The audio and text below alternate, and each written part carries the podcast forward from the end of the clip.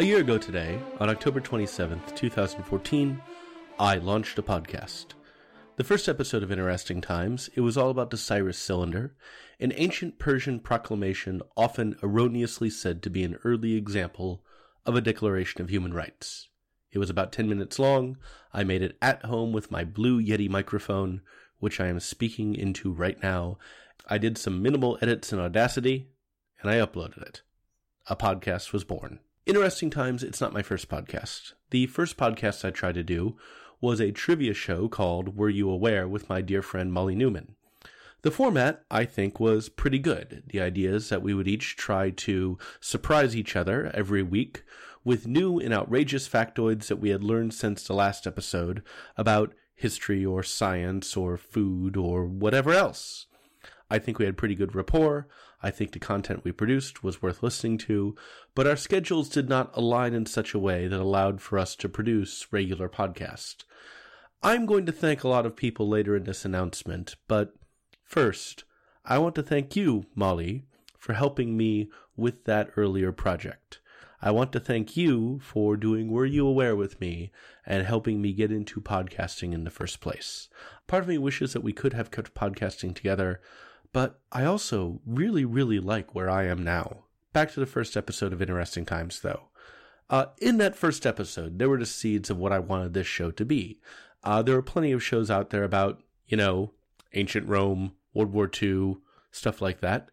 But I wanted this show to be about obscure, weird, fun, and occasionally horrific historical episodes.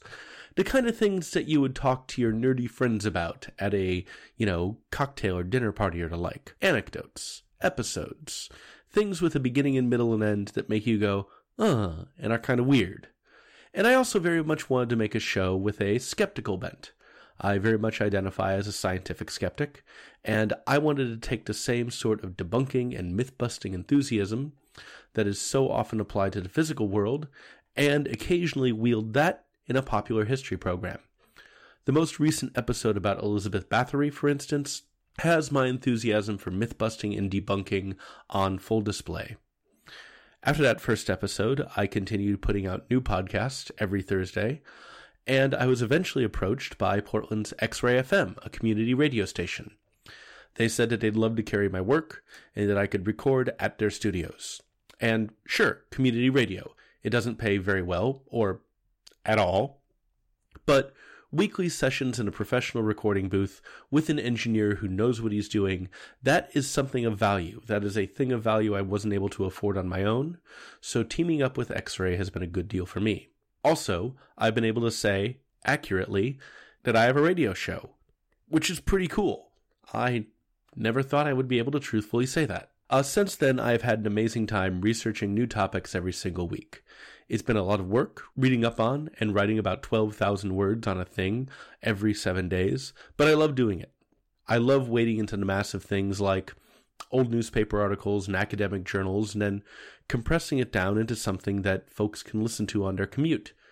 It's the type of thing that I want to keep doing for a long, long time.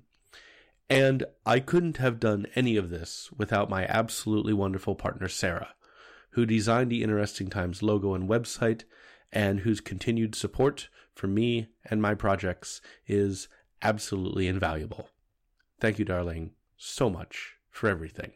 Uh, I'd also like to thank Tim Marcroft, who gave the podcast a listen, and who asked me to be on X Ray FM in the first place, and also John Conley and Jim Sandberg, who helped it get on the air every week. Most especially, though, I want to thank Arthur Rosado, the man who engineers Interesting Times every week at the X Ray Studios, making me sound a whole lot better than just a guy with a USB mic. Thank you, Arthur, for showing up every Tuesday to meet up with me and record this thing. That is amazing. I also want to recognize some of the people who inspired me to start podcasting in the first place and who have given me some pretty good advice about this whole thing as I've gone along. Doug Kenck-Crispin and Andy Lindberg of Kickass Oregon History, Jamie Jeffers and Megan Zurn of the British History Podcast, and J. Rachel Edidin and Miles Stokes of Rachel and Miles X-Plain the X-Men. Thank you all for being inspirations both as podcasters and as people. I would never have started talking into a microphone on a weekly basis if I did not know people like you.